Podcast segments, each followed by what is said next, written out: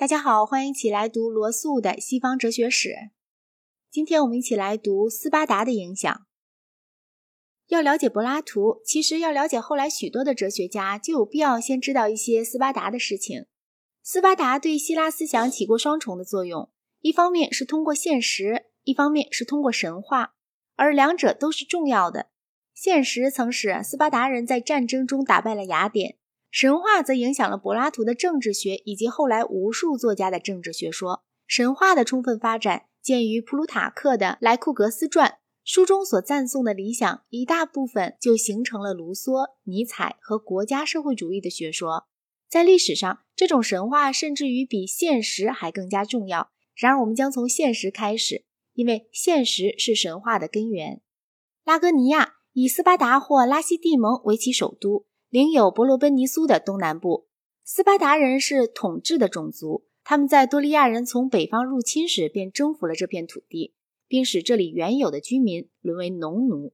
这些农奴叫做希洛特。在历史时期里，全部土地都属于斯巴达人。然而，斯巴达人的法律和习惯却禁止他们自己耕种土地，既因为劳动是可耻的事，也为了要使他们能永远自由地服兵役。农奴是不能买卖的。而是附着于土地上，土地分成分地，每个成年的斯巴达男子都有一块分地或者几块分地。这些分地也像希洛特一样是不能买卖的。法律规定由父子相承，然而也可以用遗嘱赠与。地主本人每年从耕种分地的希洛特那里收取七十个梅德尼的粮食，并为他的妻子收取十二个梅德尼，还有一定数量的酒和果品。在这个数量以外的一切东西都是希洛特的财产。希洛特也是希腊人，像斯巴达人一样，而且他们深深痛恨自己被奴役的状况。只要有可能，他们就反叛。斯巴达人设有一个秘密警察团体，用以对付这种危险。但是作为这种戒备的补充，他们还有另一种办法：他们对希洛特每年宣战一次，这样他们的青年人就可以杀死任何看来仿佛是。不肯驯服的人，而不会犯杀人罪。国家可以释放希洛特，但是希洛特的主人却不能。希洛特之获得释放，这当然是颇为罕见的，是由于作战时特别勇敢。公元前八世纪有一个时期，斯巴达人征服了临近梅西尼亚地区，使这里大部分的居民沦于希洛特的处境。斯巴达缺少生存空间，但是新的领土就暂时消除了这种不满情绪的根源。分地是供普通斯巴达人享用的，贵族有其自己的领地，而分地则是由国家所分配的一块一块的公共土地。拉戈尼亚其他部分的自由居民叫做培里欧奇，他们并不享有政治权利。斯巴达公民的唯一职业就是战争，他们从一出生起就受战争的训练。经过部族首领的检查之后，病弱的孩子是要抛弃掉的。唯有被评为茁壮的孩子才能得到抚养。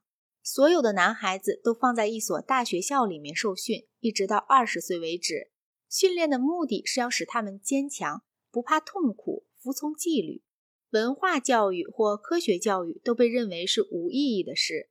唯一的目的就是要造就全心全意为了国家的好战士。到了二十岁，真正的军役就开始了。任何人到了二十岁之后都可以结婚。但是，一个男子必须在男子之家里生活，直到三十岁为止，并且必须把婚姻当作仿佛是一桩违法的秘密事那样来处理。到了三十岁以后，他就是一个羽毛丰满的公民了。每一个公民都属于一个食堂，和其他的成员在一起吃饭。他必须从他的分地的生产品中缴纳一部分食物。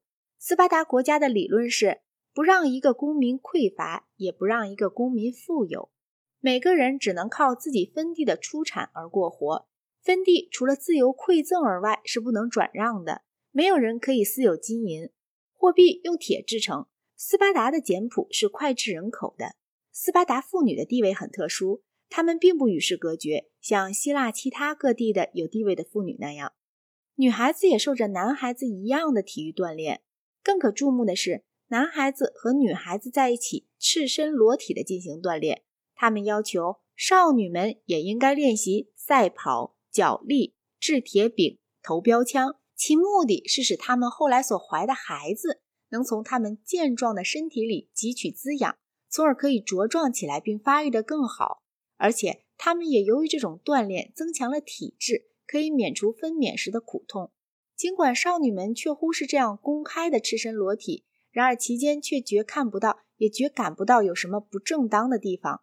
这一切的运动都是充满着嬉戏之情，而并没有任何的春情或淫荡。不肯结婚的人是被规定为犯法的，并且哪怕是在最寒冷的气候里，也必须赤身裸体的在年轻人从事锻炼和跳舞的地方外边徘徊着。妇女们不许流露出任何对国家不利的感情，她们可以对一个懦夫表示鄙视，而且如果他们所鄙视的懦夫就是他们自己的儿子的话，他们还会受到表扬。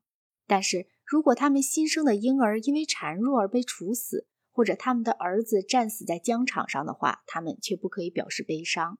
他们被其他的希腊人公认为是最有贞操的。但如果一个结了婚的妇女而没有生育，这时国家命令她去试一试别的男人是不是要比她自己的丈夫更能够生育公民的话，她是不会有任何反抗的。生育子女受到立法的鼓励。据亚里士多德说。一个父亲有了三个儿子，就可以豁免兵役；有四个儿子，就可以豁免对国家的一切负担。斯巴达的宪法非常复杂，有两个王，属于不同的家族，并且是世袭的。两个王之中有一个在战时指挥军队，但是在平时他们的权力是有限制的。在公共的宴会上，他们所得的食品比其他人多一倍。当王去世的时候，大家都哀悼他。他们是长老会议成员，长老会议由三十人组成，其余的二十八人必须年龄在六十岁以上，并由全体公民选举出来，终身任职。但是只能从贵族家庭中选出。长老会议审判罪案，并为公民大会准备议程。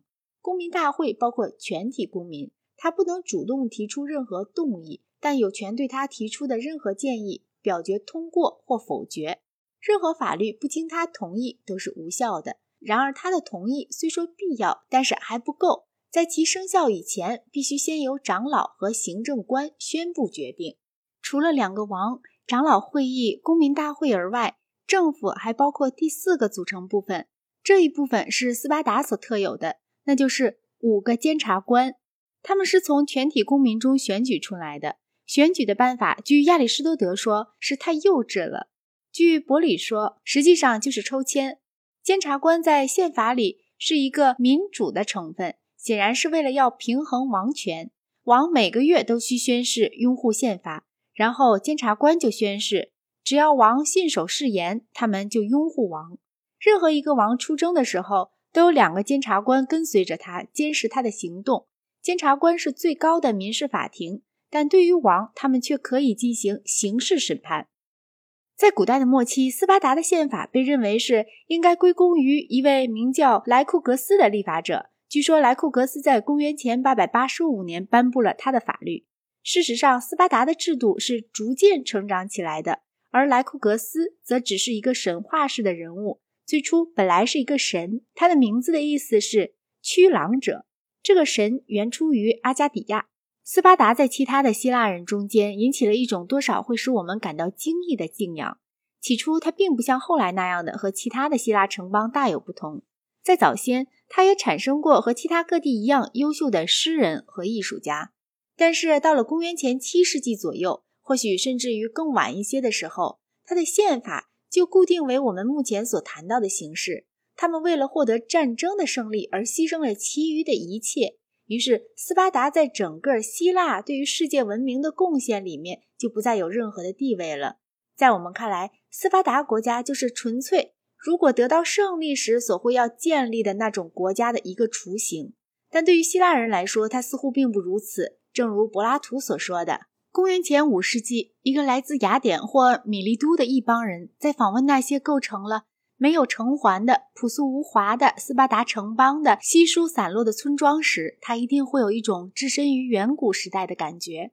那时候的人们要更勇敢、更善良，也更淳朴。